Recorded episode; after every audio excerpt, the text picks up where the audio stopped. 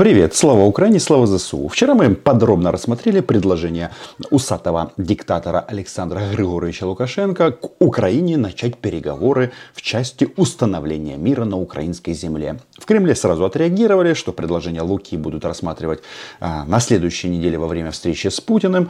Ну и вообще, если уж речь идет о переговорах, то, во-первых, а, нужно для этого сначала м, реализовать на земле простую формулу для российских солдат и офицеров. Уйди или умри. Но на, во время этого общения с народом Александра Григоровича. Оно длится уже сколько? 28 лет? А, извините, вчера оно длилось 4 часа и, кажется, 27 минут. А Лукашенко раскрыл один важнейший секрет Владимира Путина. Почему он такой, этот Владимир Путин? Почему у него ничего не получается в Украине. У многих у вас появляются часто вопросы. Ну как так? Вторая армия мира не может справиться с этой вот Украиной и так далее. Хотел сказать расправиться, но вовремя осекся. Вопрос только в одном. Она вторая армия откуда? С конца, сбоку, сверху. Может быть, она вообще не вторая. Может быть, она вторая армия мира по понтам. Но вопрос поставлен очень и очень правильно. Как же это так? Все ошиблись. Западные посольства вывели свои посольства, э, простите, западные страны вывели свои посольства из Киева. Все думали, что будет парад. Надо больше верить в збройні силы. Подписывайтесь на мой YouTube канал. Называем здесь вещи своими именами. Частенько, мне кажется, половина из вас смотрит видео, но не подписаны. Это нечестно. Но возвращаемся к диктатору. Он раньше, на себя, раньше себя называл последний диктатор Европы. Теперь маньяк, царь в розыске его однозначно опередил. Причин вы много можете назвать. Вопрос в том, что справиться, не справиться. Россия развалится, если сами россияне не угомонят Владимира Путина. Не торопитесь. Вопрос не в этом.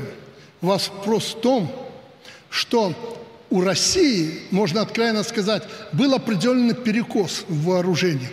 Они уделили колоссальное значение перспективным разработкам. Речь идет о системах, которым нет аналогов в мире. Нигде. Ну, кроме, естественно, какой страны? Правильно, Белоруссии. Они первыми в мире создали гиперзвуковое оружие.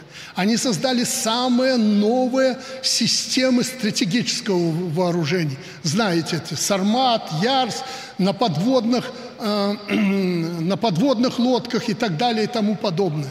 Это огромные деньги. Получается незавидная история, что Владимир Путин занимается тем, э, тем, что в Украине это называется марнотратство. То есть спускает деньги на, на дворцы и на оружие, которым, которому нет аналогов. То, что он перечислил, это страшные системы поражения, о которых он рассказывал на своих совещаниях нон-стоп в течение многих лет. И вроде как все это нужно для того, Правильно, чтобы наконец-то уничтожить эту Америку. Не знаю, правда, если размышлять этой логикой, то где же они тогда айфоны будут брать?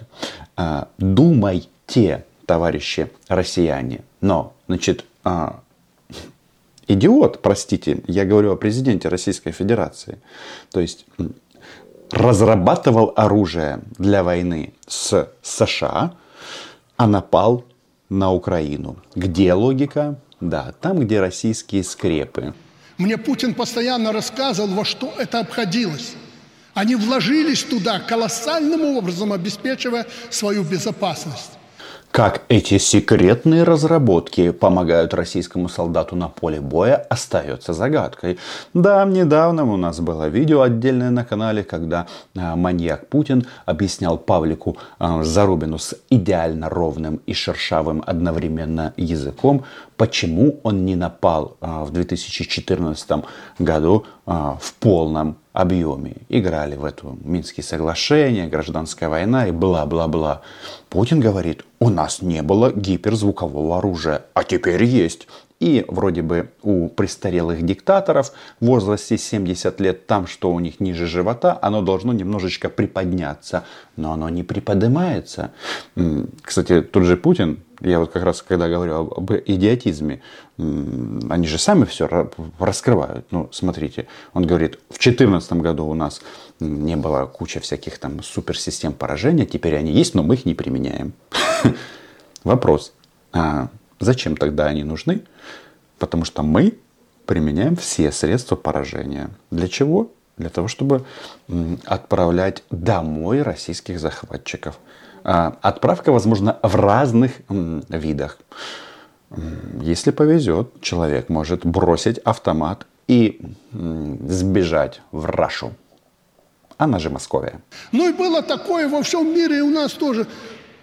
Слушай, а, ну а что там эти грады, ураганы, торнадо, как там они еще называются? Что там артиллерия 155, 152 миллиметра и так далее? То есть вот этому земному фактору было меньше внимания. И деньжат не хватало, потому что разрабатывали перспективные, да и теоретически уже военные. Ну, будущая война – это уже война не на Земле, а где-то в космосе. Получается, значит, деньги были спущены на прожекты, которые никак не влияют на ситуацию на поле боя. И это да, это диагноз всей российской вертикали. Это говорит о том, что Путину на, на у него уши не такие красивые, как у меня, но очень плотно накручивали лапшу на них, а, высасывали деньги из российского бюджета и строили какое-то супероружие, а, в результате наличия которого все должны бояться, но не насмехаться. Однако я вот вспоминаю, сколько было, опять же, этих военных совещаний. Я же все эти выступления и Путина, и приглашенных генералов слышал, когда работал в Москве корреспондентом. Они говорили, вот у нас процент новой техники в сухопутных войсках. Нет, больше всего они любили говорить о ядреной бомбе, не без этого. А получается, что, оказывается, Путин не уделял вниманию развития, развитию армии. И вот Зарубину тоже говорил, у нас проблемы в сухопутных войсках. Нет у вас сухопутных войск. Нет сухопутных войск, потому что сухопутные войска это прежде всего солдаты солдат пехоты. И если уж э, проводить сравнение э, супер украинской армии с российским сбродом, то частенько э, наш солдат рядовой на, на должности стрелка но выглядит как Рэмбо по сравнению с российским чмом.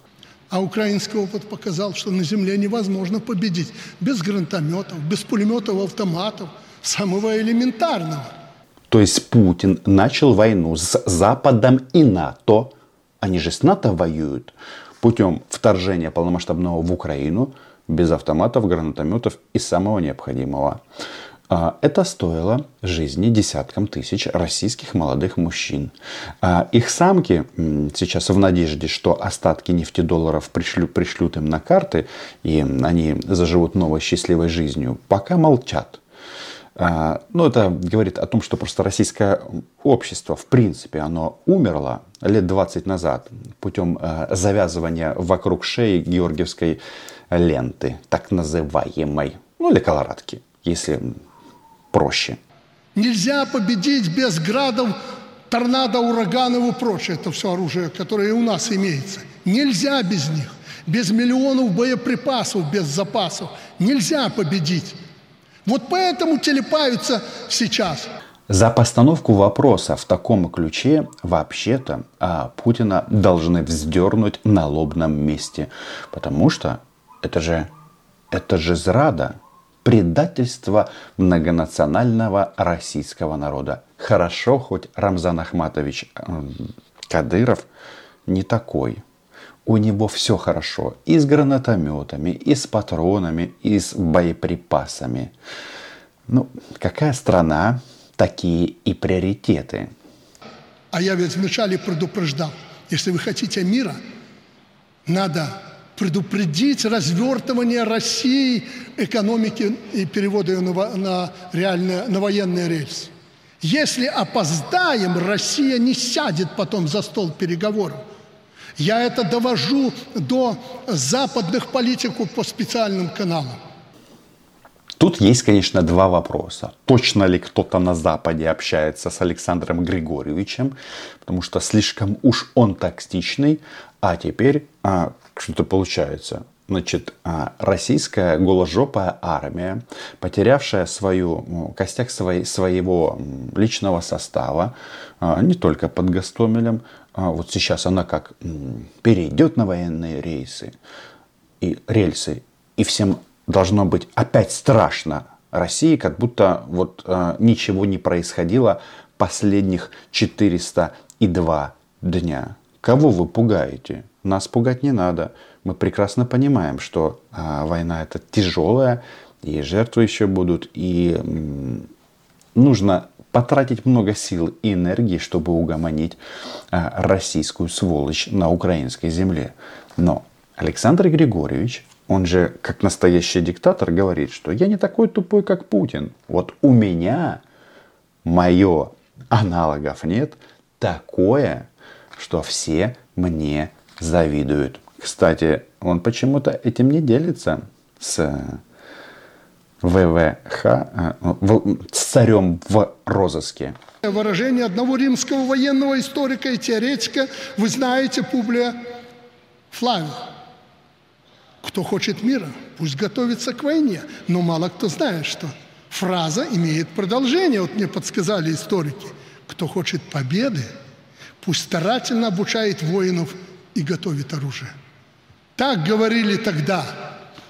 Белорусские ракетчики уже несколько лет назад освоили отечественный комплекс «Полонез». Вот он наш настоящий римский, простите, минский полководец современности. У него с аналогом нет, э, проблем тоже нет. Кстати, про этот полонез э, я читал только позитивные действительно отклики. Единственный нюанс. Это ракетный комплекс, а, который не применялся в реальных боевых действиях. Но с чем сравнивает Полонез товарищ Лукашенко? Пользуется колоссальным спросом. Хочу, чтобы общественность, как белорусская, так и западная, знала, белорусский полонез не уступает, а по многим характеристикам превосходит пресловутый, пресловутый «Хаймерс», которыми украинцы воюют сегодня, американское оружие. Напомню, что коллега диктатора Лукашенко, диктатор Путин, рассказывал, что хаймарсы они щелкают как орешки. А выясняется, ну, со слов Лукашенко, что Путин просто, да, потратил деньги не туда. Лучше бы он купил что-то Алине ради мира во всем мире. Это не пустые слова, специалисты вам это подтвердят. Наша армия получила еще более мощный ракетный комплекс «Искандер». «Искандер» – две ракеты. Дальность полета приличная, 500 километров, может, чуть больше. «Полонез» – 8 ракет в установке. 8. И по мощности, пусть радиус действия меньший, превосходит сам «Искандер». Это вам для сведения. Что это значит на практике? Диктатор Лукашенко говорит диктатору Путину, ну, ты, конечно, тут нам поставляй нефть, газ и всякое такое, но вообще у меня длиннее мои ракеты длиннее, чем у тебя. Может, поэтому Александр Григорьевич, размышляя о российском ядерном оружии, которое будет на белорусской территории, говорил, что это наше, это уже наше. А российские солдаты, которые находятся на белорусской территории, это мои подчиненные, с такими темпами он снова вспомнит, как хотел из Минска переехать в Москву, в Кремль. Павлик Зарубин в программе а, «Москва, Кремль, Лукашенко» работать не будет. Из провинции привезут Григория Позаренко. Это оружие не знает себе равных в мире. Оружие, способное нести ядерные боеголовки, нести ядерный боезаряд, могут и наши переоборудованные самолеты. Вы слышали от президента России о совместных планах создания соответствующей инфраструктуры на территории Беларуси. Я только хочу уточнить, вся инфраструктура создана и готова. Лукашенко добавил, что даст приказ Путину в случае чего разместить в Беларуси, в том числе стратегическое ядерное оружие, потому что Польша, потому что НАТО нападут. Не знаю, что-то мне подсказывает, что врут эти товарищи. И если они ошиблись в главном, в плане начинать войну или не начинать, то это более чем наглядно демонстрирует их интеллектуальный уровень. Лука, кстати, в интервью Владимиру Рудольфовичу Мудозвону, в смысле Соловьеву, перед самым вторжением говорил два-три дня. И все. Но получилось так, как получилось. А, слава ЗСУ и нашим воинам. Подписывайтесь на мой YouTube канал. Называем здесь вещи своими именами. До зустрічі!